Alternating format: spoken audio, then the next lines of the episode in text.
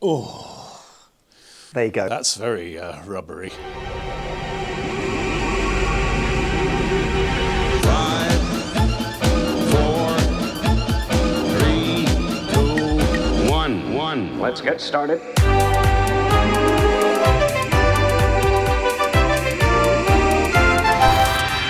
Let's go.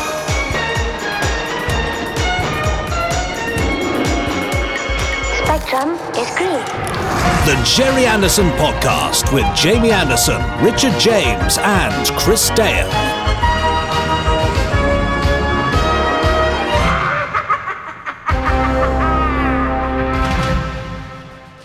Uh, hello. Hel- So nice to see you It's lovely to again. see you when I was passing, so I thought I'd drop in.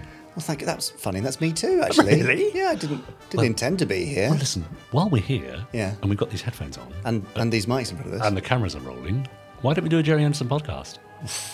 I mean, It's just a thought. do you think that'll work No, probably not. with no preparation? Has it worked before? Ugh, no. Well, it seems to have actually worked about 265 times previously. Yes, and they do say if you want to predict things going forward, you should look at how things have gone in the past. Look at the pattern. So there's dear. a downward trend. Yeah, anyway, yeah. we'll try and do our best to avert disaster of this whole thing crashing into the ground. Yes. Uh, can we do that? Yes, uh, well, I'll try my best. Good. Okay. Well, I'm only half of the equation, of course. Uh, Of course. Well, I'm the other half of that Yes. equation. Actually, no, that's not true. You're a third of the equation. True enough. I'm one third. I'm uh, Jamie Anderson. Yes, So, I- so well, I what- was going to say, give Oh, some context. Oh, sure, Can I sure. do that? Context, yes, it's all about context. Thank you. I'm Jamie Anderson, son of the late great Gerry Anderson. That- Right. that's all. Okay, oh, that's it. That's Yeah, as far yeah. as you're going with Over that. to you. Okay. Uh, well, I'm Richard James. Uh, oh, I, I've appeared in all sorts of Gerry Anderson things, really. I'm in Space Precinct, of course. Uh, Yes, but also, on. oh, I've written novels, uh, Five Star Five and Intergalactic Rescue now, 4. yes. Uh, and also, oh, I've done a few audio things like First Action Bureau. Yes, uh, and? Planet of the Bones. Planet of Bones, the Zero X story. Yes. And Yes. also Jeremy Vile. Jeremy Vile in Terrahawks. Terrahawks, Vile. yeah. That's right. Title role, no less. Yes. always good. There's something to very on the CV. titular about you, Yeah, that's right. Pardon? And we're also joined by uh, the lovely randomizer Chris Dale Ah, over there on the sofa. Hi, Chris. is. Hi, Good to see you. Good to see you, Chris. Looking sparky today. Sparky rather than itchy. Oh, interesting. Yeah. Hmm, Itchy I, pre- I think week, I Sparky prefer. Sparky. Okay. Uh, and why is Chris here, Richard? Well, he's here for the randomizer, of course. Uh, we know it's everyone's favourite part of the podcast, particularly Yes. now that they can actually sit down and watch the blooming thing with him. Oh, it's such a nice thing. On the that. sofa. I do love that. Yeah, that's great. Uh, it's uh, you know he picks a random episode using this special randomizer device from a random Gerry Anderson series Oh. and gives us his thoughts and comments, often employing a good deal of wit into the bargain. Quite a lot. And, and also, hmm. just a fantastic resource of knowledge that he draws upon. Oh, thank He- goodness. He's like an Anderson encyclopedia. He is. He's an Andopedia. Yeah.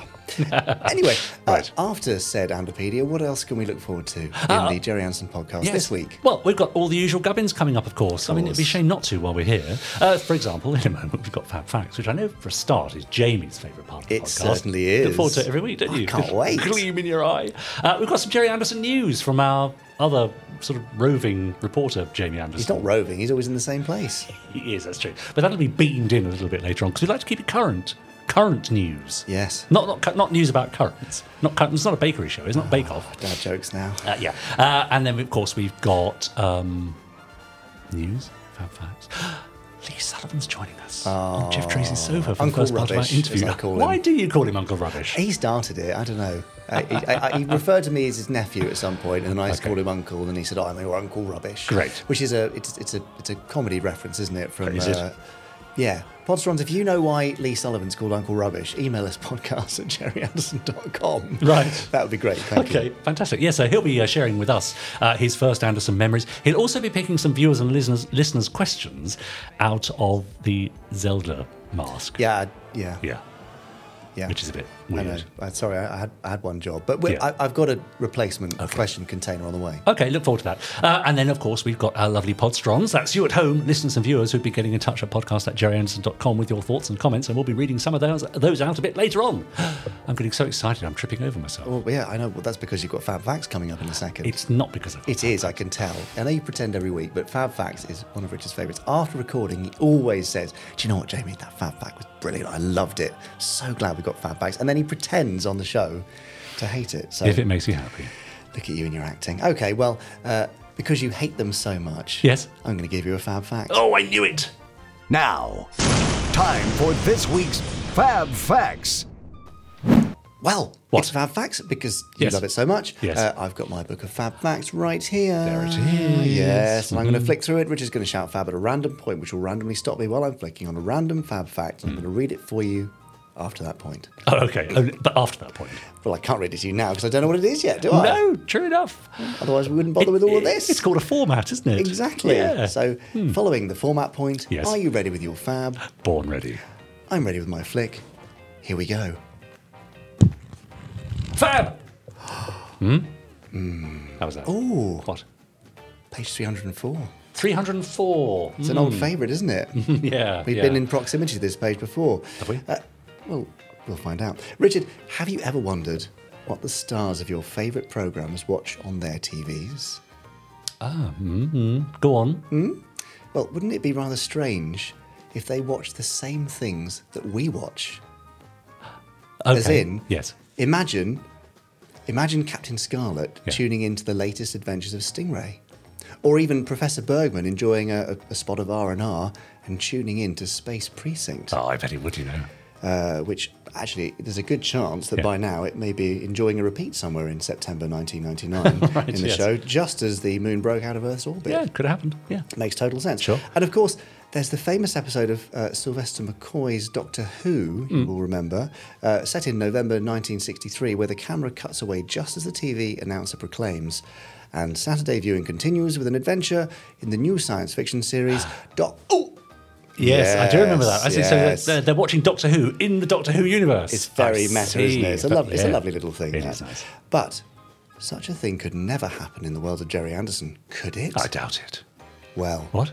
I'm afraid to say, actually, I'm thrilled to say, it did. Okay, go on. Yeah. Tell me about it. So, the Fireball XL5 story, A Day in the Life of a Space General, the Hmm. one that was colorized by uh, Network many, many years ago. In that uh, episode, Commander Zero's son Jonathan is shown watching television while eating his breakfast. And what is he watching? Ah, Only the Four Feather Falls episode Ambush, I see. Which aired on Earth three years earlier. Right. So not on not for the Yes. guys in No, XL5, it's several- but actual terrestrial Yes, sure. Earth, real world. Earth. Okay. You get it? Yeah, I do. So I suppose it makes sense from a copyright point of view, because if he'd been watching something else, they would have had to pay for it outside of the Anderson stable. Yeah. Um, we also have uh, Dick Spanner being watched on TV in the Lavender Castle episode, The Twilight Tower. really? I did not know that. But there is another incident where it seems something was included simply as uh, what we might call today uh, an Easter egg Oh, yeah. for those Right. watching at home. Yes. Uh, in the episode Space Pirates, take a look at the bookshelves behind Jonathan's bed as Dr. Venus tells him a story. The more eagle eyed viewers will spot the cover of a supercar annual. Showing that the young lad was a keen fan of the classic Supermarionation series. Impressive, eh? Mm-hmm. Yeah. Uh, it's not certain whether the cover matches a real supercar annual, of which there were certainly many, so perhaps in the Fireball XL5 univer- universe, supercar lasted beyond the two series that we'd seen Oh, wow. and inspired another run of merchandise. Okay. Possibly. Yes. Yeah. Uh, possibly. You say possibly. Yeah. Well. who knows? We can but dream. Ah, yes. Lost episodes of XL5. Yeah. That's nice, isn't it? Nice idea. Yeah. But it was all a bit meta It was a bit better. It'd be a bit like us listening to episodes of the Gerry Anderson podcast. that hadn't actually happened. right. Are there any episodes of Gerry Anderson podcast that haven't actually happened? Because Well, we've made quite a few of them. There's a few that got deleted along the way by mistake, aren't there? As you'll remember, thanks to audio uh, cock ups. Yes, that's right. Yes, I do remember that. yeah. There we go. Nice. Did okay. you enjoy that? Uh, did I enjoy it? Yes. I mean, it's something that happened, and I you- was here to witness it. Can you pretend to have enjoyed it? Hey, that was great. Thank you. No, Acting again. I have to say, I do enjoy Fab Facts. I'm getting to like it more and more. Especially, I think it's being in the room with you as you read them out. That's what it is. I'm glad that really helps you. Yeah. But uh, yeah, there you go, Podsterons. If you can think of any other instances of that happening, drop Yes. us a note, podcast at gerryanderson.com. Yes. Or where it might have fitted or how it could have fitted inside Anderson canon. Right. Is there an Anderson canon? I'm going to fire you out of it in a minute. Sorry. Anyway, shall we uh, bring that one to an end? I think we should. I'm just trying to think what we can end it with. Yeah, I'm not sure either. it's go on be then. tricky, isn't it? Go on, lead up to it. Uh, I'm going to pad a bit while we have a think and uh, reach the very Okay. end Of? of this week's. Weeks. Alternative. Bible XL5 fact. That's a bit long, wasn't it? A bit elongated. Yeah, I was going to go for screen fact because it was a screen that they were watching things on. It's a bit generic, I thought. Not specific enough. Anyway, try better next time. Move on. Great. I look forward to next week's Fab Fact. Can't wait. Yeah. Uh, now, uh, listeners, viewers, you can subscribe to us on whichever platform you're listening to us, or even watching us on. I'm guessing that's going to be YouTube. Mostly, yeah. Yeah. Why not hit follow or subscribe? Uh, or there's a little bell thing, isn't there, to get new notifications? There is. I don't really understand. Hit the bell. Hit the bell. Hey, hit the bell. Ding. I was in a Pizza Hut commercial once. I played a Klingon and I had to say hit the hut in Oh. Yes. Klingon. Do you know what it is? I still remember all these years later. Uh, Please do share. Retsit set plick. Retsit Setplik. Yeah. Uh, yeah. So I can speak Klingon. Just for that, though. Yeah, that's all I know. Not super useful when joining Starfleet. Well, give it time. Uh, yeah, so, so rate and review us as well. Why not leave us a lovely five star rating? Let us know how we're doing with a few words of praise. Be nice, wouldn't it? yeah. Because we like a bit of praise. We, we, it's good for we us. prefer carrot to stick. Oh, absolutely. Yeah. Definitely a carrot man. Uh, yeah, uh, and also do get in touch with us at podcast at gerryanderson.com. Now, it's that time of the podcast where we catch up on the Gerry Anderson news. Oh, well, we hand over to Other Me at another secret location. How So many weird. more are there, I wonder? Don't worry, there's Is it a different you every week or the same other you? It's the same boring Other Me. That's relief. Yeah. Great. So over to boring Other Me.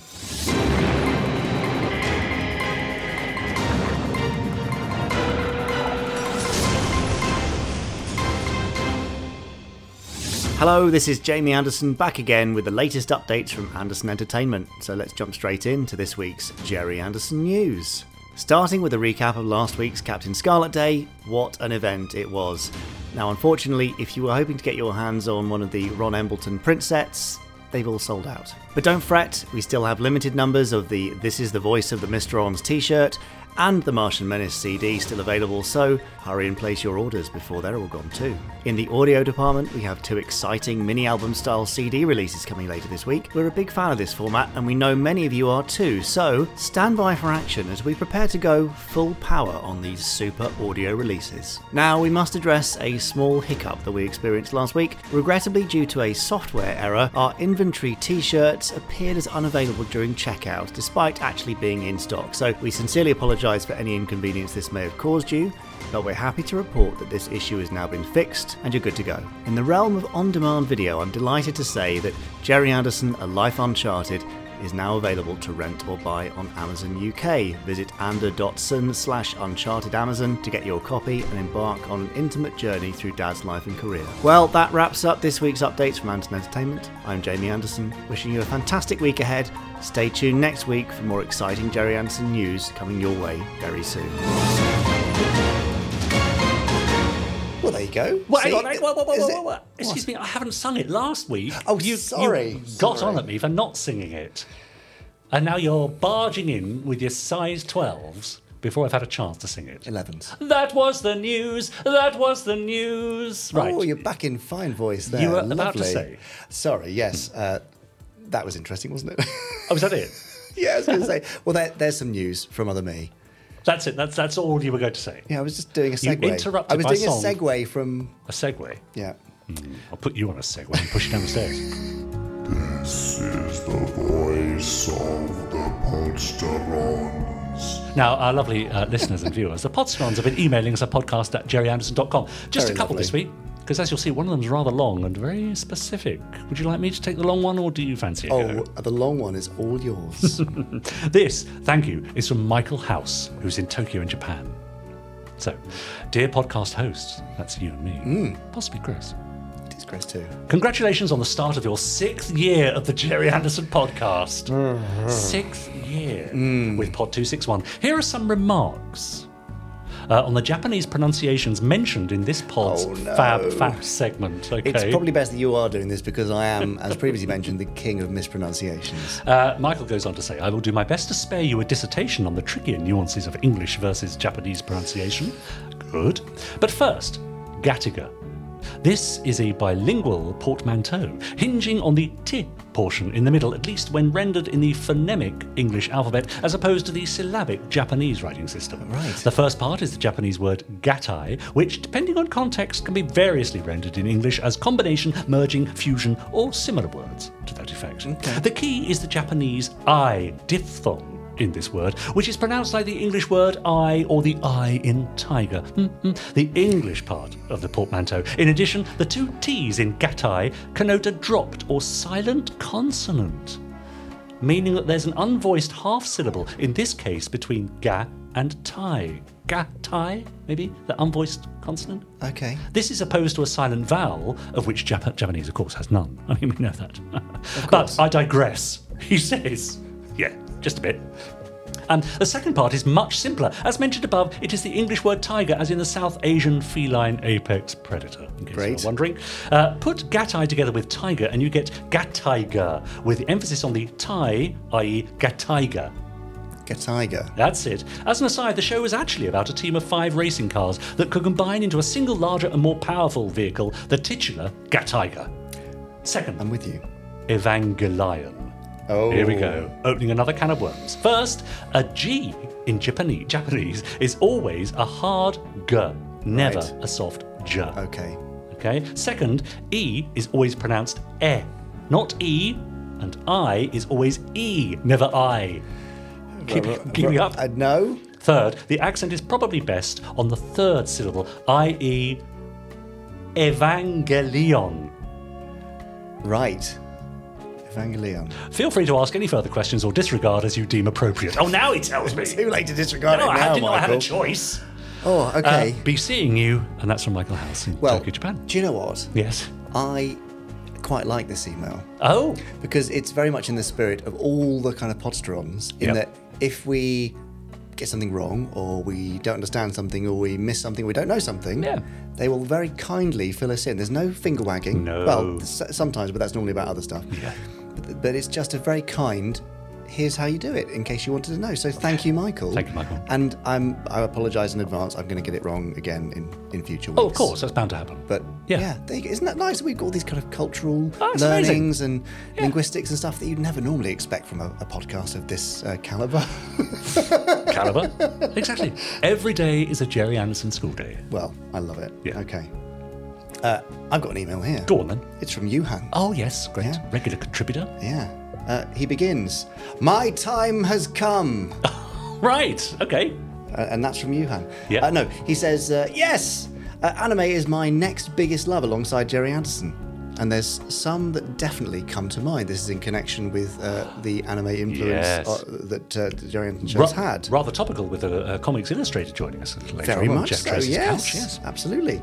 Uh, now he goes on. Firstly, the anime series Sakura Wars, Careful. based on the hmm, thank Yes. you, based on the popular Sega games in Japan, re- revolves around an alternate reality set in Japan in the early 20th century, where the women of the Imperial Flower Division provides musical theatre performances for the residents of Tokyo while combating demon spirits in their steam-powered mecha suits. How, What? how did that ever get commissioned? I, amazing. The elaborate launch sequences in this show for each series were very, very reminiscent of Thunderbirds. Oh, yeah, great. Well, there's the connection. yeah. Next is more regarding a creator than a series, but Shoji Kawamori is well noted for his love of Thunderbirds. He's the main designer for the transforming fighter craft seen in the Macross franchise, which some may, may know better as Robotech.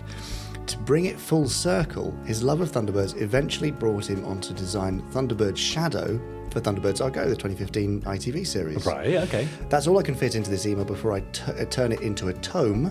Thank you, Johan. Well, we like a tome. Uh, we do, but yeah, this is good, thank you. Um, but this is but a taste of the Japanese adoration and respect for Gerry Anderson. Oh, and uh, it's pronounced Evangelion. Yes, we know. We know. We've just had Michael House from Tokyo who's explained all of that in great detail. Yeah, so thank you, Johan, but, But thanks, we, we're, we're doing our best. Have an excellent day, regards, Johan. Thank you Oh, very thanks very much. Yeah. Uh, um, this is fascinating. I mean, uh, would Lee know much about anime? No. No, right. No, he's not an anime boy. He's very much TV21, TV Yeah, comic, I see. all the kind of the classics from the 60s. Yeah. Uh, very kind of Brit centric, and a little bit of kind of Marvel, Transformers, Oh, yeah. Biker Mice from Mars, of course. Hmm? Yeah. Yeah. Yeah, I say yeah, like I know what I'm talking about. But he did, but Oh, not yeah. anime. Great. I see. I feel like we're sort of you know tapping into something here that's obviously a, a bit of a subset within the Gerry Anderson fandom. Yeah. Uh, you know the links between J- the Gerry Anderson oeuvre and uh, and anime. Uh, keep them coming in uh, about whatever subject you like, actually, and send it into podcast at gerryanderson.com. And or either I or, or my esteemed co-host here will, will read it out. Well, certainly try to. Yeah, and we'll No try and pronounce it correctly as well Uh, next yeah. time. Uh, yeah, all for now, but keep them coming in, and um, yeah, we'll read them out next time. Uh, but I think it's about time that we head over to Jeff Tracy's sofa. Oh, because uh, wait. Jamie, do you want to tell us who you've got appearing now. It's a very special guest. Lee Sullivan's Twitter profile describes him as comic strip and concept artist, occasional rock saxophonist, show off. Uh, and all those make him perfect as a guest for the Gerry Anderson podcast. He first joined us way back in Pod 4, but now he's here on the sofa to chat all things Anderson once again. It's Lee Sullivan! Hey! Hello, Lee Sullivan. Hello, Jamie Anderson. It's very nice to have you here. Isn't it? Can you remember last time you were on the Gerry Anderson podcast? I can't really remember this morning, but uh, yes, I can remember that dim and distant time when I when I I, well, I sort of revealed my olfactory uh, fetishes. Yes, you did. We were in a basement bar uh, in a hotel in London, Oh, that's funny. and that was right at the very beginning of the Gerry Anderson podcast. And here you are, 260 something episodes later. I can hardly believe it, but I'm very pleased you're back again. Uh, Lee, for anyone who doesn't know you, tell us who you are. And you're going to set yourself up here because we're going to make you do this very exciting format point we've got called super identification. Uh, and that's going to show us just how much of an Anderson fan you really are. So give us your Anderson credentials first, and then the pressure's on to perform. Okay. Uh, my Anderson credentials, you say? Well, I, uh, apart from being a fan from very early on, I have drawn about four or five years worth of Thunderbirds comic strip for uh, Redan's magazine, and then subsequently done bits and pieces for you, which I think you are aware of. Very. Uh, plus, uh, more recently, the Fireball XL5 anthology uh, story, which were very kind enough to let me write. Well, Didn't have a choice, did I? I didn't ask. He just did it. I just did it. We'll definitely touch on uh, your presumptive nature. Uh, but yes, you are a long-time fan. You've brought a box of props, which we'll get to later. But now it's time to test your knowledge. On the screen, you're going to see a sequence of very short clips, uh, and you must, as you become aware of what they might be, shout out the title. I'm going to keep, be keeping score, and we'll see if you beat last week's competitor, Ellie. I'm going to be rumbled. Are you ready? Yes. Let's watch the screen. Here is super identification. Oh, that's Twizzle. Very good start. He's off to the races. Ah, Torchy, the wonderful, ghastly boy. Yep. Ah, Four Feather Falls. Oh, Supercar. Oh, and Fireball XL5. Stingray. Stingray. He's doing very well. Ah, Thunderbirds. Impressive. Should have just got that, shouldn't I? The indestructible Captain Scarlet and Joe 90. Ah, this was. I've never really seen it, Secret Service. He's 10 for 10. UFO! Or UFO. It's Robert Vaughn with a blue dog in The Protectors. And UF, uh, Space 1999. This is an emergency. Ah, Terrahawks. Oh, I can't believe this. Ah, now this is this is Dick Spanner. Yeah. Uh, oh, this is one for Richardson, isn't it? Space Precinct. This is one I don't know. Hardwick Hall. Harold's. Oh, this is New Captain Scarlet. Oh. Wow. Lee Sullivan. Is that 18 out of 19 that you scored there? I'm ashamed. That is seriously impressive. Let me just get your scorecard and write the score upon you, if you don't mind. On me. Yes. Oh, This is quite impressive. There is your score. Please do uh, put that. I wish I was taking this away with me because this is. It's a lovely little uh, Scott Tracy esque version of Lee Sullivan with his score at 18. So it goes. Ellie's Ellie's score, you know, is completely good because she's much, much younger. Absolutely. Ellie did very well, but you have rocketed into first place, which is incredibly impressive. I intend to hold that for at least one podcast. Well, th- that's definitely possible. Uh, now, the one that you didn't get, Yes, it's um. You see, I never saw it, and I've only just recently become aware of it, and I still don't know the name. So you'll have to fill me in. it was Lavender Castle. Lavender Castle, Hardwick Hall. That was close. was it? Crichton Ward Manor. No, it was Lavender Castle. So uh, one for you to catch one, but 18 out of 19 is, is pretty good. It's sign of a misspent youth. Yeah, you did, it, ra- you did rather well. Now, your Anderson experience goes back to the early days, as you showed, with a bunch of recognising Twizzle and Torchy and Four Feather Falls. Uh, so I think it's probably worthwhile us revisiting your earliest Anderson memory first. Yeah, well, the, the, the, this was a bit tricky thinking about this because uh, I actually remember Twizzle and Torchy and Supercar very clearly. I don't remember Four Feather Falls at all. I just have seen it since in the lovely colorization version. It's marvelous. I'm going to want to watch a lot more of those. Um, but the one thing that really, the, all of those things I liked, supercars, uh, explosive, um, breaking the sound barrier was fantastic. The sounds particularly stay in my head, and the songs. I had the plastic cars we've seen on the earlier uh, Fab Live, uh, and um, but Fireball XL5 is the first episode I can actually remember part of, and that was uh, really etched into my mind in quite a traumatic way. Uh, um, for a long time, I thought that it was a robot uh, approaching Robert, asking him who would like the first groove. Now, that was just a mishearing because I was a kid, but it actually was extremely terrifying to me. This, that's my misremembering of it. Subsequently, in fact, last year I realised it was in fact Plant Man from outer space. Uh, and he says, "Who is ready for the first? Who, who, who wishes for the first dose?" I think, which is very strange. Well, should we find out exactly what he said? Let's see what he said. We've got the clip of your first memory. Let's hear it. Oh, look. And it is all my work. My work! Very pretty, I must say. Yes, but you see, the chloroform, my own creation, is unique. He is the only one. Now I want to make him some companions. That's where you come in. I knew that if I sent the weed to Earth, you would hardly be able to resist the temptation to come to Hedera.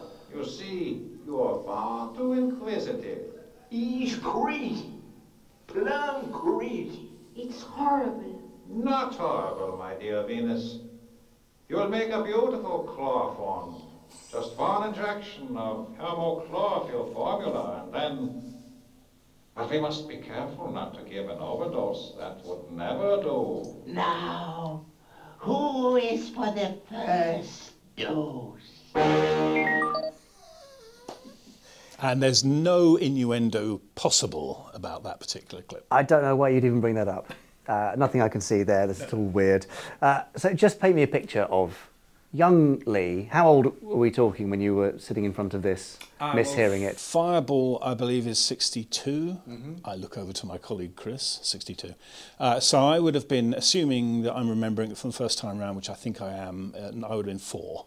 Um, okay, that's really early. And just paint the picture of young four-year-old Lee watching this. Are you, where, where are you? Are you sat cross-legged in front of the telly with anyone? I would be sitting probably, yeah, we had a very tiny screen, I think, in those days. I, th- I believe, this is for the viewers, uh, approximately that kind of size screen. He's making a sort of. About nine inches or I was going to say eight or nine. So yeah, it's a very good estimate there. Well, it's a, yeah. Moving on. Uh, yes, so I would be sitting on the floor watching that and possibly drawing because I was drawing all this stuff, scribbling over everything books, newspapers, wallpaper, carpets, uh, and um, f- honing my art to be. And um, but just completely absorbed by it. I was a real telly kid. I, I just loved watching television, and uh, nothing much has changed. Uh, but I would be. Um, I was really obsessed. I, I know now that I love moments. There's a moment when Fireball is taking off where there's a, just a few sparks coming out of the back end of it. And I, and I explained that to my auntie, my godmother at the time, and uh, uh, uh, I think she must have thought I was completely around the bend. But I, I would say, yes, and, and now you'll see the sparks. There they go. You know, and so um, obsessively detailed uh, memory in that respect. Amazing. And that's clearly stuck with you in your future work. It has, isn't it? And uh, I have a. Do, is a prop appropriate now?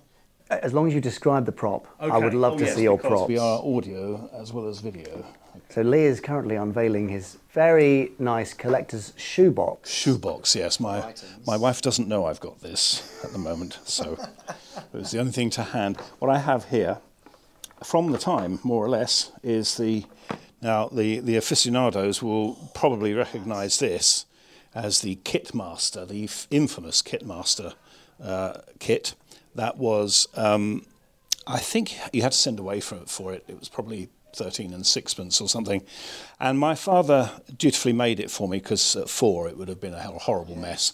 Um, and this is a revamped version of it. I completed all of this with the, the airbrushing and stuff on here. Uh, so Fireball XL5 um, has Fireball Junior, which detaches.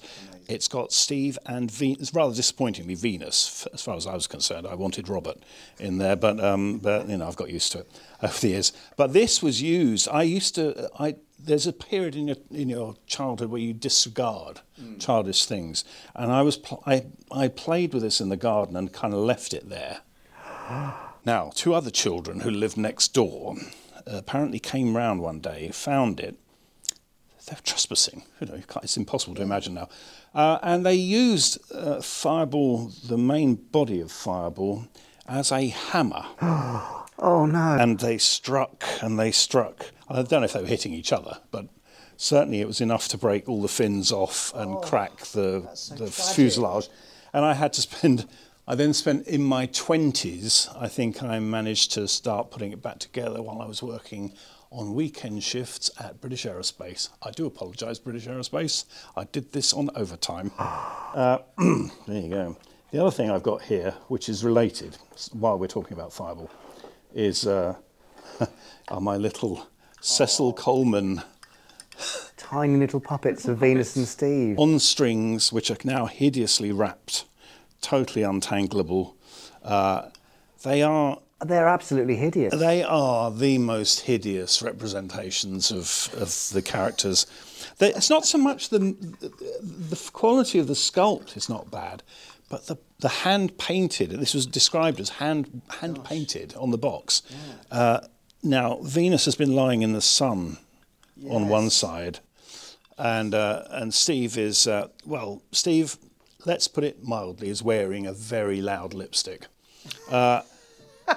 The other thing that really worried me as a kid is that the because of the puppet nature of these things, they didn't include any limbs. So you have this poor old little, absolutely almost vac form shrunk trousers and arms, Empty dangling trousers. empty dangling trousers. They do make very nice kind of wind chimes. I wouldn't go that far. I think you're reaching for a use of them there. They also have very worryingly baby hands, Gosh. which are I mean, these are, really are quite sinister looking. they're horrible, but They're going to come to life. Yeah, but I have a very soft spot for them because they were, you know, they were my first character dolls. That's, are those actual ones, or have you re rebought? You have to spoil the magic of it, don't you? No, no, no. It's, it, th- these are I have repurchased these Okay. because the originals. Um, well, basically, I took all their clothes off. Um, okay, Lee. Then moving on. Uh, They're just torsos. It's appalling. yes, they just get worse. It's amazing how uh, how limited your choices were in terms of toys back then, Yes. And that you were happy with such ugly little devils as them. Well, the fireball was wonderful, but those particular things are ghastly. And there, there's a wonderful. I, did, I forgot to bring it along. There's a, a jetmobile as well, which has Steve Zodiac and uh, Zoonie the Lazoon on the back. And um, Steve has got these extraordinary diamond eyes, and so he looks like a complete maniac sitting on his jetmobile. I think he was a bit of a maniac, so that's only right. Uh, and I should just say to, to viewers, listeners uh, at home, that Lee has the most incredible man cave you have ever seen. It is packed to the gills, floor to ceiling, and some stuff hanging from the ceiling, I think, Well, yes, give it time. with all sorts of toys and gizmos and kits and figures. It's, it's absolutely amazing. And you let me play with your um, spinning top thing, didn't you? Yeah. You know what I mean? Yes, the uh, the wonderful gyroscope. Uh, I can't remember exactly what it's called. It has a very great. I'll bring that next. in 200 or so episodes' time, I'll bring that in. I look forward to it. We can have a play with that. Yeah. Anyway, we should move on uh, because the, uh, our lovely Podsterons have been sending in questions for you. Oh, bless. Uh, and as uh, you may be aware, I, I, we can pull those questions from this beautiful container You're going inside the mind of. from the mind of Zelda herself. Thank you. That's what we should have come up with last time. I was d- aching to say it, but I wasn't here. Lee, will you reach in and grab a question and read it out um, and let us know the first question from a Podsteron? God, it really right, smells this that, is- doesn't it? Yeah, I'd like to get around to that later. Uh, Richard Goodborn, uh, when was Lee's last toy sniffing session? well, if you just wait a moment, Oh, we can have one live. Oh. There you go. that's very uh, rubbery. It is. There you go. There and then, Richard was the last uh, toy sniffing session for you. Immediately the last one, but I did actually have a little go at Supercar uh, for old time's sake before I came along here to see if it still got the magic. Because uh, I would explain to anyone who uh, who doesn't didn't see the didn't see the thing last time that we uh, it's from the 19 it's a supercar from the time it was by um, Plaston it's a vinyl supercar so that and it has a kind of plug at the end, which is the uh, nose cone. You take that off, and you can squeeze 1960s formed decaying plastic. it's a marvelous thing. Every night before bed. Sounds weird, but lovely. Um, would you like to pick another question from the mind of Zelda? I hope it's as disgusting as that. Jonathan Bell asks I watched your interview with YouTube star Doctor Who Guide, and it was a very good interview. Thank you so much. Uh, if you could redesign a Doctor Who character, which one and what improvements would you like to make to it? Uh, well, if I could redesign, well, I kind of have a few times. I've redesigned Daleks and I've redesigned the Cyberman men, people. Uh, uh, what would I like to have a go at? I would. I'd quite like to have a go at redesigning the Ice Warriors, um, not f- just to see what what you would come up with because it, I love the original things, and I, I'm the sort of person that sits there and says, "Oh, they shouldn't have redesigned that. It was better the, the original." But I love actually coming around to it, redesigning things, Be- and to try and think about what you might bring to it now, and with fresh eyes, and with old roomy eyes as well. You know that what sort of changes you might make. Haven't a clue what I do with it, but there you are. I'm sure you do a smashing job. Best combination though, the old, the old nostalgic eyes and the new one. And you might be doing some redesigns for us later in the year, mightn't you? Anyway, let's not go too deeply into that. More from the mind of Zelda, please. Yes, yes, yes. Okay. Uh, Martin Smith. Hi, Lee. As a rock saxophonist and big Roxy music fan, which allegedly I am, uh, what is your favourite Roxy Ferry song that you love playing? Well, I'm sure everyone's very excited to know this. Um, the, the, actually, the one I really love playing is Both Ends Burning, which sums up most of my life up to now. as I burn the midnight oil, currently on uh, on Daleks. Um, uh, yeah, both ends burning. I love playing that, and we used to have a little contest in the band. I was in Droxy Music tribute band for ten years, and the original guitarist of that, John Ozeroff, and I, we uh, we. Uh, we would sort of dueling, dueling guitar, saxophone, and I would try to play the longest notes I could without passing out on stage, uh, uh, which was which was good fun. So I would, he would be doing, and I'd be going for as long as I could hold them. A man of many, many talents. Oh yes, some of them, uh, some of them I show the world. oh, I'm delving into the mind again. Okay. Oh, another man, Anthony Z- Zetner. Is that right? Zehetner. Zehetner. Okay. Lee, I loved your Bernice Summerfield stylized work. Ooh, okay. And would have loved to see you draw a cartoon. so many people have wanted me to draw a cartoon. Uh, I just keep giving them comics instead. Have you ever thought about producing or seeing an animated film of your work? Well, uh, I've, I've sort of done that because the Doctor Who webcasts, which came out in the early, late uh, 1990s, early 2000s, something like that. Uh, I did three webcasts for the BBC of Doctor Who, and I provided all the uh, illustrations, the background illustrations and the foreground illustrations that then James Goss uh, animated and um, they went out on the internet. Uh, and so, kind of in a way, I have Been there, done that. been there, done that. But also, there's been some very nice, mo- what they call now motion comics of my work. You've actually produced one yourself, uh, and um, that was fantastic to see. It's really exciting to see work being transferred from 2D into 3D or apparent 3D, um, and I really, really enjoyed that. Uh, uh, Chris Thompson did a lovely rendering of a craft that I'd done in 3D and manoeuvred it around. That, that was a fantastic thing to see your what's come out of your head turn into something. It's, beautiful. Part of the magic, isn't it? Mm, it is, yeah. Uh, speaking of coming out of your head, out of Zelda's head, your last question Okay, for this part of your interview. Try and pluck a female at this one. Well, just pick a good one. Okay.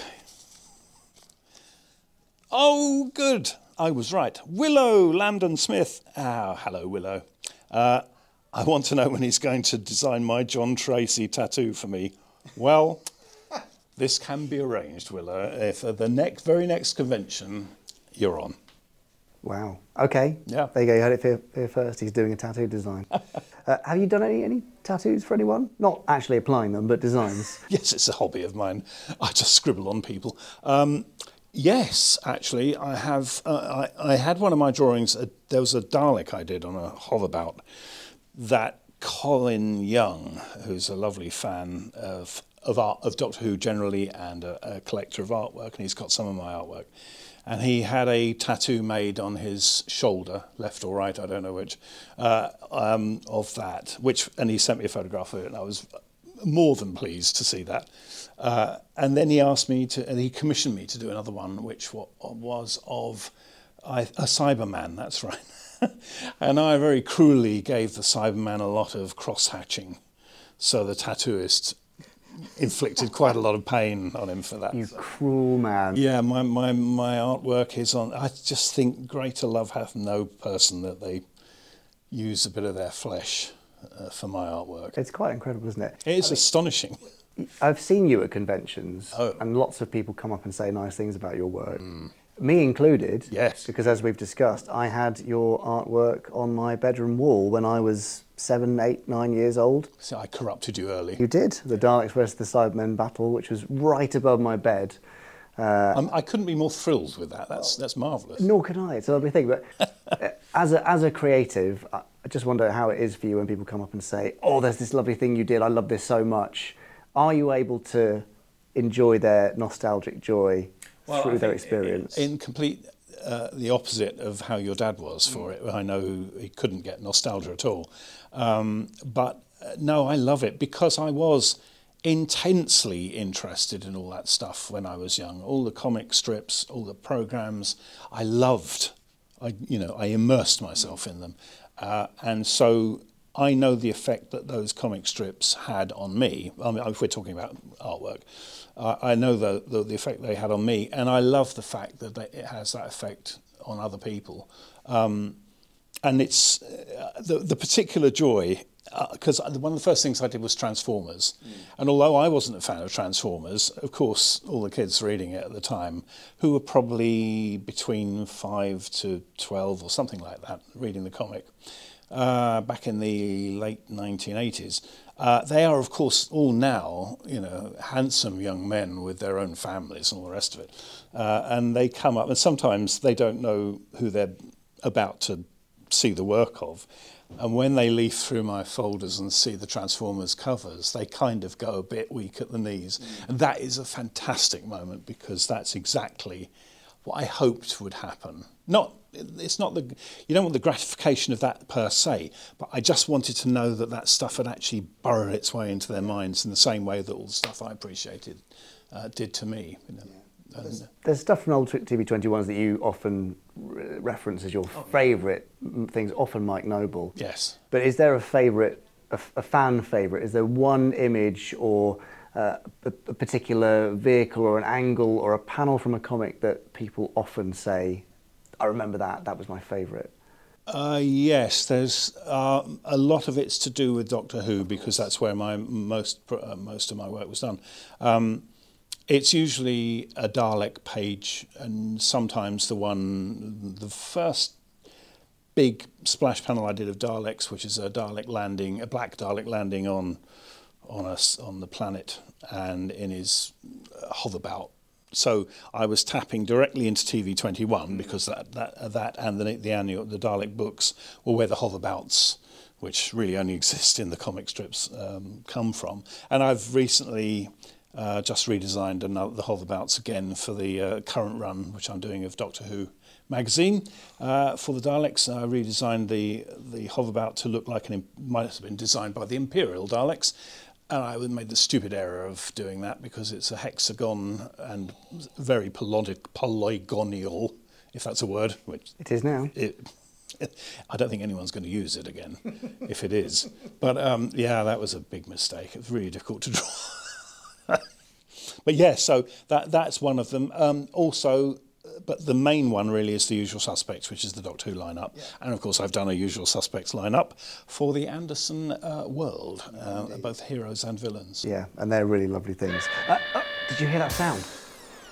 Well, my hearing's going a bit. It was very loud. You definitely heard it. That means, Lee, it's time for your quick fire five. I'm going to give you a, a, a quick list of five either ors. You must choose rapidly, and your choice is locked in forever and can never be gone back on. Are you ready? Yes.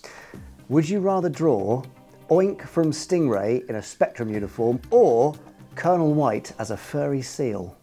Oh, Colonel White as a furry seal, obviously. Knew it. Knew it. Would you rather know all of Lady Penelope's secrets or help Master Spy steal Supercar? Actually, I'd like to help Master Spy. Knew it. Yeah, Supercar thr fan through and through. Even the studio prop. Fair. Okay. Choose from the opening titles of Captain Scarlet or the closing titles of Fireball XL5. Oh, that's cruel. Uh, mm, uh, closing titles of Fireball. But because the theme is The song. so wonderful and the animation. And one of the great things about that for a kid was almost forgetting week by week that Fireball actually goes around the earth hmm. towards the end. Oh, that was a brilliant idea. What a great thing. And all those views of the of the of the planets, the close-ups of the moons, the the sudden zoom shots, yeah, the crash zooms, fantastic. There you go. He really loves it. Uh, your doctor needs to give you a prescription. Oh, Would you rather that he gave you Space 1999 anti-radiation pills or Fireball XL5 oxygen pills? Oh, oxygen pills. There can be no doubt about that. I'd useful, though, I isn't want to float around outside the hull. And finally, you must now pick a colour from the Dulux paint range and become a Spectrum agent of that colour. Are you Captain Vanilla Scoop or Captain Purple Pout? Mm, There's no, there's no Captain Brown in there. Those are your only choices. Uh, I think, I think vanilla. I'm, I'm a fairly vanilla. really? Yeah. Well, there you go. Lee Sullivan, that's your quickfire five. Well done. Very impressive. uh, now, we are running out of time for this Oh, session, but will you come back next week? Yes, if I have to. You absolutely must. In fact, we'll probably make you stay right there for seven days. Shall I wear the same T-shirt then? If you could, for uh, continuity, continuity, that would be great. Thank you. We look forward to that. Uh, until then, where can, can people find you online if they want to stalk you or see your work?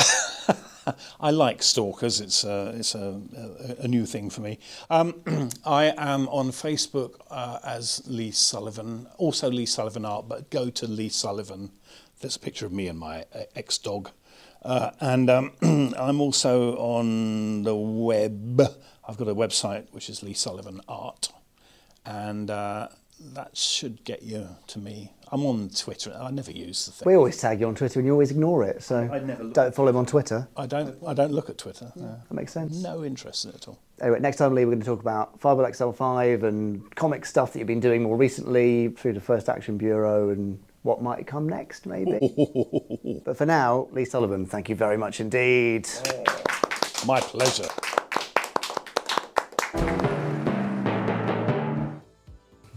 Oh, thanks, Lee. It's always back. nice to have Lee around. It is always nice, and don't worry, he's not Why? going anywhere because he's going Is to he? come back next week. Well, I hope he is going somewhere. He's not going to stay here for all week. We're just waiting. on the sofa. It looks very comfy. Fair enough. Actually, it's a bit firm, isn't it? It's Just a bit firm. Good for a bad back, though. Has he got a bad back? Yeah. Oh, well, there we so are It's going to help him out. Great. Help so thanks, Lee. More Yeah. next week. Yeah, more next week. Now, I'm just going to head on over to our Facebook group. That's facebook.com forward slash groups forward slash podsteron. Good idea. Where lots of our wonderful podsterons have been t- uh, posting. Matthew Mayhew, for example. Well, that Space Precinct finished, he says. I don't think that's like, you know, well, that's it. That's all. It's over. It's, uh, I think he means he's been watching it and he's finished. And as predicted, my average rating puts it as my second highest rated show behind Space 1999. I mean, I'd agree. All thanks to its stars. Yeah. The variety of stories helped keep the series interesting with ambitious storytelling. This helped, as they could have gone down the route of police procedurals just in space. I think The Fire Within is one of the best stories in all sci fi, not just in Anderson.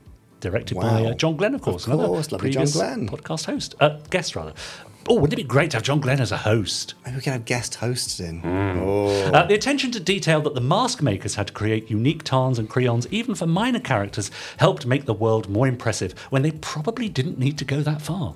Yeah, probably true. It's a shame that we didn't get a second series of this. Definitely deserved one. Agreed. It would have allowed more stories focusing on Haldane and Castle and one focusing on Took or Fredo. Hmm, Yeah, Right, we've missed someone out there, but never mind. Uh, now to read and listen to Richard James' extensions to the universe. Are there any more Space Precinct alumni around for podcast interviews? We've talked about this, haven't we? Yes. Also, hats off for Rob Youngblood and Simone Bendix for being able to do all those action scenes in those tight trousers and knee-high boots. Fair enough.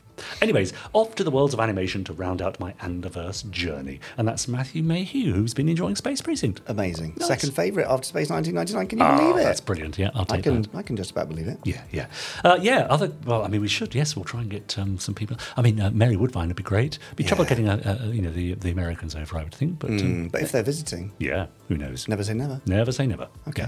Uh, I've got a Facebook post here Mm-hmm. from Gareth Randall if you'd like it. Oh, go on. Well, he's posted an oldie but a goodie. Oh yes. Joe's 90. Oh yes. Go on. Former TV star Joe 90 celebrated his 90th birthday yesterday with a quiet retirement party in Filey, North Yorkshire. Joe, who during the 60s starred in his own television show, has not been able to walk unassisted since his leg strings snapped in the late 80s. But staff at the Bayview retirement home say that he's in good spirits and was able to enjoy a glass of champagne on his birthday. 90s wife, Rhapsody Angel, uh, out of Captain Scarlet, sadly died in 1992 following a long bout of woodworm. Joe, Joe was so bad. Joe was forced uh, to sell the giant food mixer in which he sat at the beginning of the TV show to pay for her funeral. The couple had no children. Oh, sad, sad notification there. Isn't that funny? I mean, it, it is, but it's, it's also a bit dark. It is a bit dark, isn't it? But it makes you wonder what happened to our favourite, uh, you know, stars from our favourite shows. Perhaps sometimes it's best not to know. Uh, Best not to ask. Mm, yeah, maybe not. Uh, thanks for that. Yeah, great. Thanks, Gareth, I think. Uh, now, do pop along to our Facebook group. Uh, it's a fantastic place to hang out. You can post all your pictures of your latest merch and even your cosplay and your models that you've been building and your Mm. events you're going to, events. fan fiction you're writing, Oh, yeah. weird sort of semi obituaries that you're writing about characters, anything you like. Yeah, exactly. Yeah, so we'll see you there. Um, in the meantime, I think it's that time that everyone's been waiting for. Is it really? Yeah. No, it's not time to go, I was about to leave out of my but it's the next best thing. It's time for the randomizer. Oh, Chris, over to you. Mr. Sullivan, report to the podcast studio. Reporting as ordered, sir. Hello. How nice to see you. Nice to see well, you. you are, of course, familiar with this article right Oh, here, aren't you? This is the Gerry Anderson podcast Randomizer. The famous The very famous one, yes. And in here we have every Gerry Anderson television episode and feature film ever made, blah, blah, blah, blah. Would you like to press the button for us today? I certainly would, Chris. Yes, and we'll see. Here we go. Was that the right button? It wasn't the same as last week, but we'll go with it. That's fine. Strangely, it does the same I don't thing. know what half of the buttons on here do. No. So, anything you're hoping to see come up today? Uh, well, I'm hoping for a touch of Robert Vaughn. Well, that's a bit controversial in some sectors. What have we got here? Oh, well, it's the Protectors, and the episode is. I believe it's Quinn. I could go off you, you know. Did it specially for you, Chris. Thank you very much. Well, I did not want to see this one come up today. There are several episodes of The Protectors that I really just have dreaded for a long time having to talk about. Uh, oh, cute doggy. Hey, doggy. Max? Oh no, that's not the name of the dog. Um, yes, this from season two, and also A Case for the Right from season one. Um, largely because I find both plots absolutely impenetrable. Uh, this, I believe, was the first episode made for season two, and I have seen it described. I think it was on DVDreviewer.net, which I suspect is not running anymore.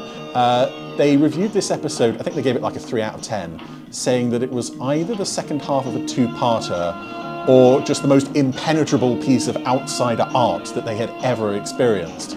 But we open with, I'm guessing this is Madrid, uh, a chap on the run from Brian Glover and friend, and uh, and this little kid.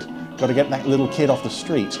Uh, as I recall, this episode does have um, a, a nice guest cast in the sense of you know Brian Glover's here, and uh, someone else familiar to British audiences will will be along shortly.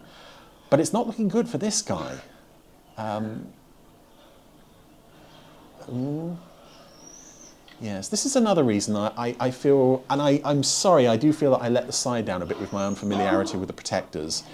But I think a lot of why that is, is because I was holding out for, for Blu rays uh, and I was postponing it, like with other ITC shows, um, Strange Report and The Champions. I've been holding off rewatching them in case anything in the Blu ray department comes along. But he's mentioned Quinn. You can tell that that mention of Quinn was very serious because it got the freeze frame before the opening titles. There we go, there's our other notable guest star, Peter Vaughan. Uh, of uh, Porridge fame, There was Harry Grout in that. I mostly, actually, my abiding memory of him, aside from being a villain in a lot of these ITC shows, is when he played Anthony Hopkins' father in Remains of the Day. And there's that horrible shot of him serving someone a meal, and you just see this little drop of water forming on the end of his nose, and it like drips down in slow motion. you see, I'm, I'm coming up with all sorts of brilliant memories for this one. But uh, yes, uh, assuming this is Madrid, Harry is here, the Contessa is here, uh, Bubbles are here. Um, a lot of people who I suspect don't know that they are on camera. And uh, I, I don't know how long she would have been in the country before she started filming this, but Nyree Dawn Porter looks, uh, looks quite tanned in this episode. Rosemary and thyme. See, I have to sing there because I know that even though you all love my singing, uh, the YouTube copyright goblins will probably catch that little snippet of Simon and Garfunkel in the background. So, Rosemary and thyme. So, it's just kind of hanging around in Madrid for a bit. Um, oh, Zizi. This is significant to Man with Moustache. Robert Vaughn is also looking very tanned or just pink. Again, I think this is why I, I still want this on HD because some of the, the flesh tones are a bit overdone in this restoration. Who designed it? Juan de Bologna or Juan Pascual de Mena? Hmm. No answer to that. Yeah, this episode kind of starts out in sort of in situ events are already playing out, and I don't think it helps our understanding of things. I can kind of understand why they've done it, because a lot of the time with the Protectors, I think I've said this many times before, they're not quite long enough to support the story. So they've decided this time, well, let's just start with the story already halfway through and just trust the audience to pick it up as they go along. I don't think it quite works. I also recognise uh, this little chap here, but I can't think of the name, which is annoying. Hmm. So, Harry Rule's little uh, signal with the, what was it, straws or something there? ZZ. Yes, that meant something to that waiter. Hmm. This calls for a, another very 70s gentleman, a very 70s looking sunglasses and moustache combo. Taxi? Yes. Well, do you know what's going on? I don't know what's going on. Hmm. May as well follow. Nothing else to here do. with a friend, a good friend. Then he's a good friend of Paco. An American called Harry Rule. We've been looking for a man, Quinn. Oh no, it's even more serious now. We've gone to slow motion freeze flame black and white for some reason. Uh, needless to say, they're building this Quinn guy up to just massive hype levels. And even though it's it's Peter Vaughan, they're not going to quite carry it off. I don't think. Uh, I apologise to anyone out there for whom Quinn is is their absolute favourite episode. I I have tried to engage with it before, and I suspect the story itself is quite simple in that they are just looking for this criminal mastermind named Quinn. Um, but it kind of, I don't know, the way the story is told and the, the layers to it, it's a very simple idea told in a very convoluted way. I do try with the Protectors. I do like it. It's just some of these stories are a bit, or a bit impenetrable. So Harry has wandered into the arena, and he's having his photo taken in his lovely beige jacket and brown tie. Not many men can pull off beige, brown, and blue in the same setup, but uh, he's managing it. Has anything happened in this episode? Oh, who's this? It's another guy with a I'm Harry fabulous Rule. moustache. I'm looking for Quinn. Wow. That went down like a Mr. Rule, glass of nothing. be careful. I don't need to listen to that from a man with a pink tie. His tie matches the colour of his hands. So, um, here we have a montage of guest artists asking questions. And again, I doubt any of these people know they're on camera.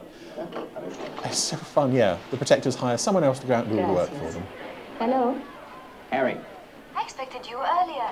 Yeah, I just made contact. With Quinn? Not yet, but now I know he's here. Me too. Parker went white when I mentioned his name. Quinn No, he went black and white.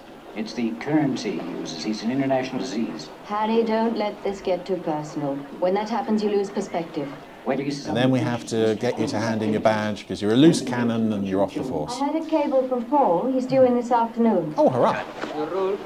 What next? We wait. Senor Rule. Hmm. Senor Rule.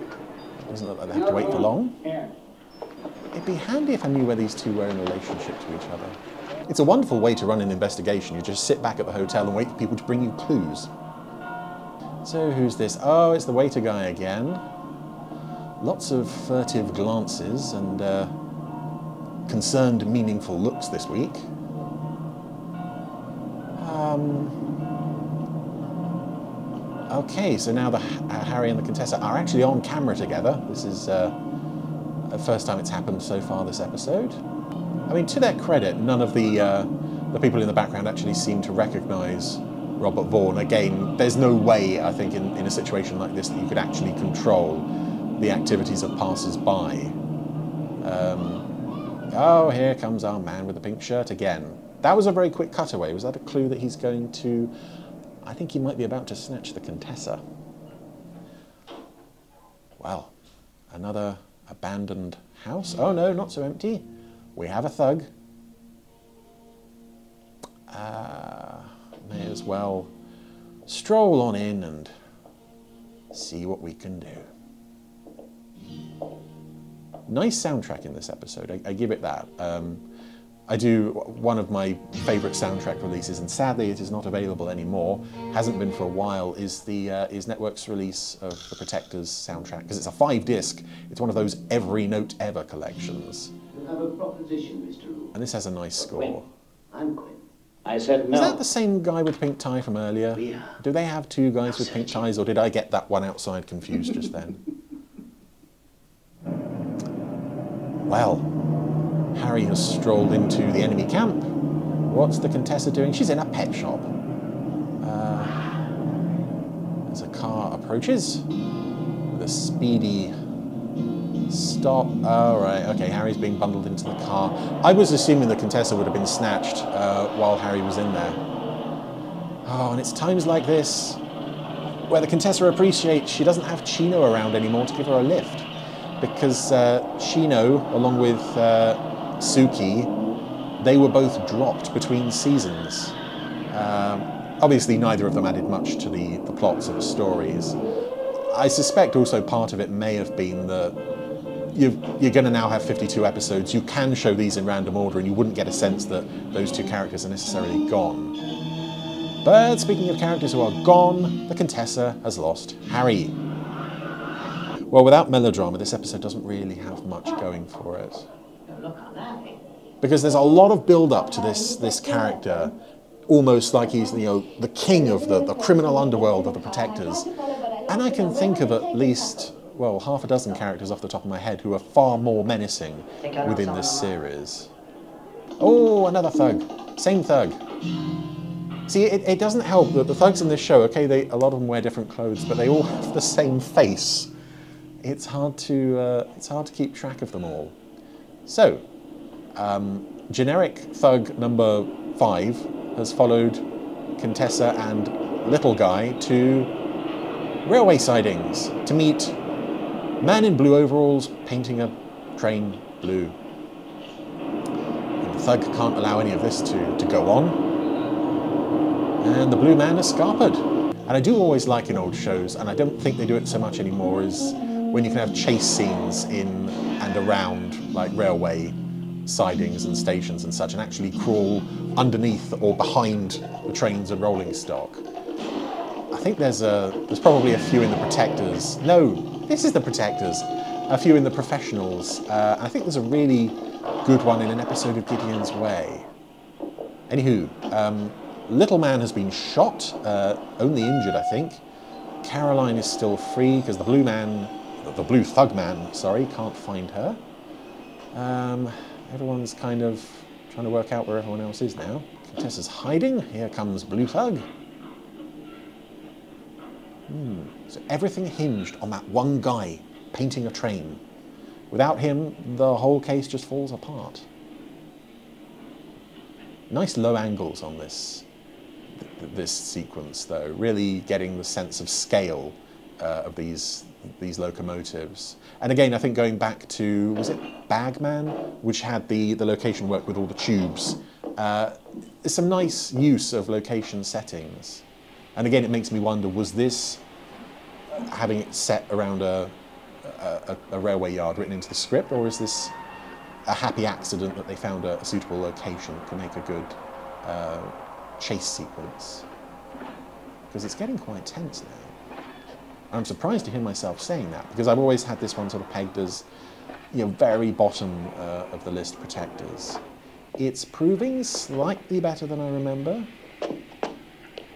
but yeah, again, I think they're just kind of overselling the villain, who need I point out we have not actually met yet. Oh no! Well, they'd oh, nearly made their getaway. The Contessa's fallen, and Little Man is to panic and leave her. The Contessa has lost the use of her legs entirely. Oh no! Thug is to shoot her? No. Her main character immunity status is secure. So Brian Glover has now brought Harry Rule to a nice little villa, um, way out in the middle of nowhere. I suspect this might be to meet old Quinn. Lots of walking into rooms slowly in this episode. Ah, another generic thug. Oh, and there's our man. There is Quinn himself. Peter Vaughan, yes. He's a very good actor and a very fine villain in a lot of these ITC shows, but he's he's turned up what? I guess we're about eight minutes from the end of the episode. And again, he is wearing a dodgy moustache as well. so, let's just sip our wine. What do you think? Hmm.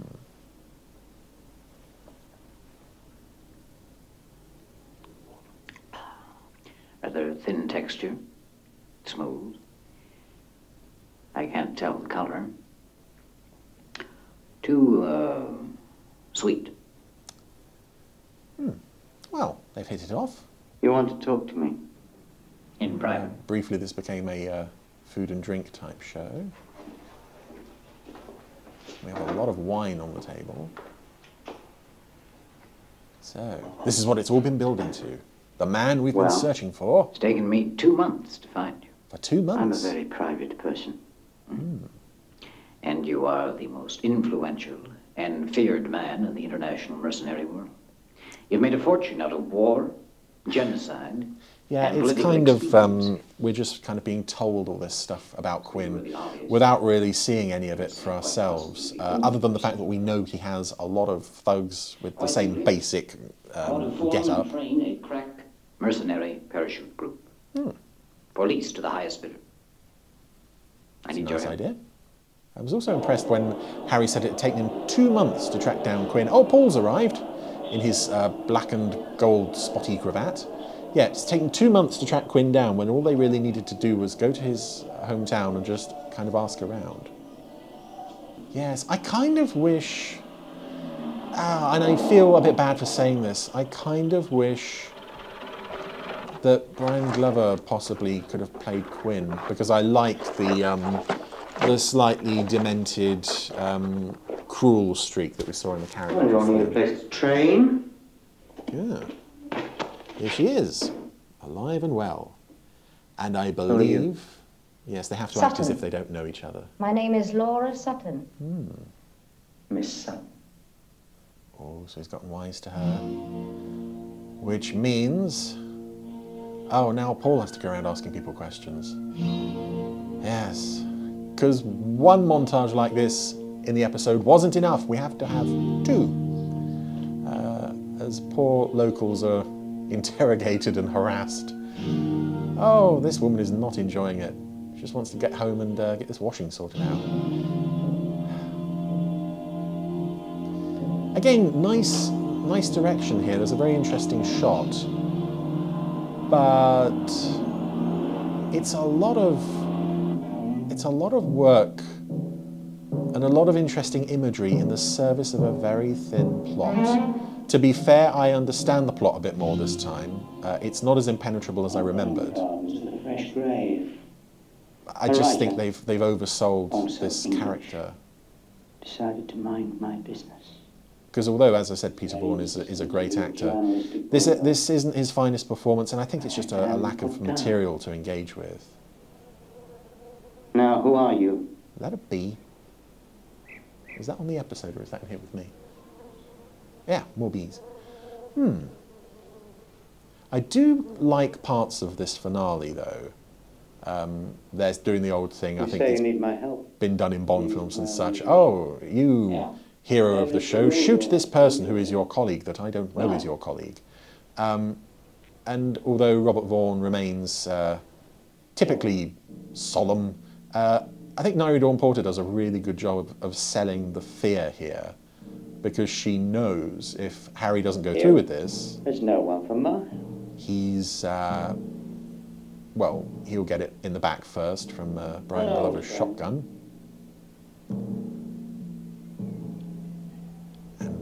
Know, she doesn't want to throw away two months of work.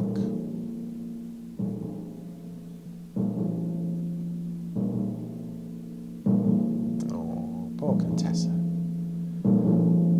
Again, this is a good example of why this show would look great remastered in HD. I think the if you just see in this shot the skin tones on Brian Glover and Robert In front of a witness. You would have something on me. I wouldn't like that. they're far too pink. And I don't know how much better the show could look in HD, but this was 16 millimeter, Sure. and the professionals was 16 millimeter, and you almost can't In tell. Front. It's almost indistinguishable from 35 millimeter. I'd like to think that this could be scrubbed up and look really great. No. You win. Oh dear. Yes, we've got to do that bit as well. The uh, the fake outs. Robert Vaughn just seems a bit confused when every time it cuts back to Nyree Dawn Porter, she is acting her socks off. But it does lead to something that I've mentioned before with the second series of The Protectors, is that there are so many downbeat endings. When someone Oh, there goes Quinn. Yeah, someone ends up crying or dying or both. Um, so Paul has taken out Quinn and Brian Glover, and the Contessa, well, it's all too much for her. And I, I kind of like this type of ending as a one off, but they kind of got to doing it every single week or every other week in the second season. And I'm not sure I'm, I'm too keen on it. Because I like actually on ITVX, if you look up the show on ITVX, the description is chipper detective show, and I kind of like that. So there was Quinn. Um, slightly better than I remembered. Louis Barbu, that's a nice name for a taxi driver. But it's still never going to be one of my favourite episodes, unfortunately. I am really happy to be done with this one. It's been looming over the randomizer for quite a long time. Uh, so I'm glad to get it out of the way, but I will give it credit, it wasn't as bad as I remembered. Still not great, unfortunately. Nothing better than a bit of Tony Christie to round out an episode of The Protectors no. because the rest of it, Yeah. eh, Do you leaves think- something to be desired. Do you think it peaks with the opening titles? I mean, when Harry Rule's dog comes up, that's the best bit for me Oh, because he's very much like my big old boy, isn't he? That's yeah, right. so- yeah, that's nice, isn't it? But yeah, well, there we go. Yeah, it's a strange sort of um, sidestep from the Gerry Anderson universe as we know it. Yeah, but it's you know it it still belongs. Yeah. But it's sort of like a, an awkward kind of cousin that nobody likes talking to. The awkward relative that comes to the funeral. Yeah, exactly. Yeah, oh, Joe you're Knight here, are you? Yeah, Mm. that's right. Uh, yeah, great. So more randomizer next week, of course, when he'll be picking another random episode from a random Gerry Anderson series from the randomizer. Thank you for explaining the format. I did. Maybe I should have done that before. Hmm, we saw the randomizer. never mind. Anyway, yeah. Uh, but that's all for now. Uh, we'll be back next week. We've got the second part of an interview with uh, Lee Sullivan with you on- on Yes, Jeff Tracy's lovely, sofa, of course. lovely Lee. Why am I the only one calling it Jeff Tracy's sofa? Oh, sorry. I'll be yes, looking forward to sitting down with Lee on Jeff Tracy's sofa next week. I think that works. Yeah, great. In the meantime, keep your emails coming in. Podcast at gerryanderson.com. Post on our Facebook group and also on our YouTube channel. And why not hashtag us Gerry Anderson Podcast on the old Twitter? Or the new Twitter. Yeah. Any Twitter you like. Yeah, but whatever it'll be by then. Something Good. else, probably. Mm, okay. Yeah. Until then, see you next week. Goodbye. Bye.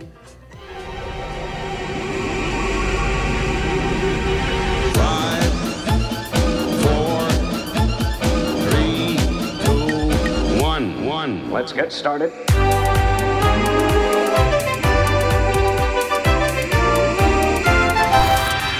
Let's go.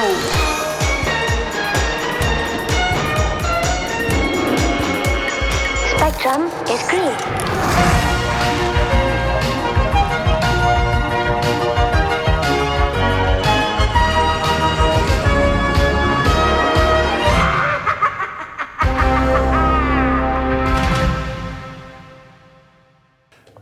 Can I drink my coffee now, please? Drink your coffee. Have you been waiting that whole podcast for I your was coffee? So thirsty the whole time, and The I thought thing. if I have it, you'd tell me off. Oh, you were very brave. Oh, let's hear it. Oh, sorry. Yeah. Oh, that's good, isn't it? Oh, Aren't these mics great? we're back to this ASMR thing. yeah, Great. Yeah, thank nice. goodness for that. Feel better? I do, but I, you know, I'll let you in on a secret, Podsterons. Right. Richard James now he's producing quite the slave driver. Am I? Yeah, I daren't even reach down Yeah. for my coffee in case he Well, cracked the whip and it- told me off. Mm, it's all about the schedule. We've got to get them done, Jamie. Okay, well, it's, it's Yeah, we've got to get them done. So drink your coffee. Come on. Okay. Be quick, because I've got to go and edit it and then Okay, publish it. sorry, So, getting on now. yeah, crikey. Right, bye. Ah, pay peanuts, you get monkeys.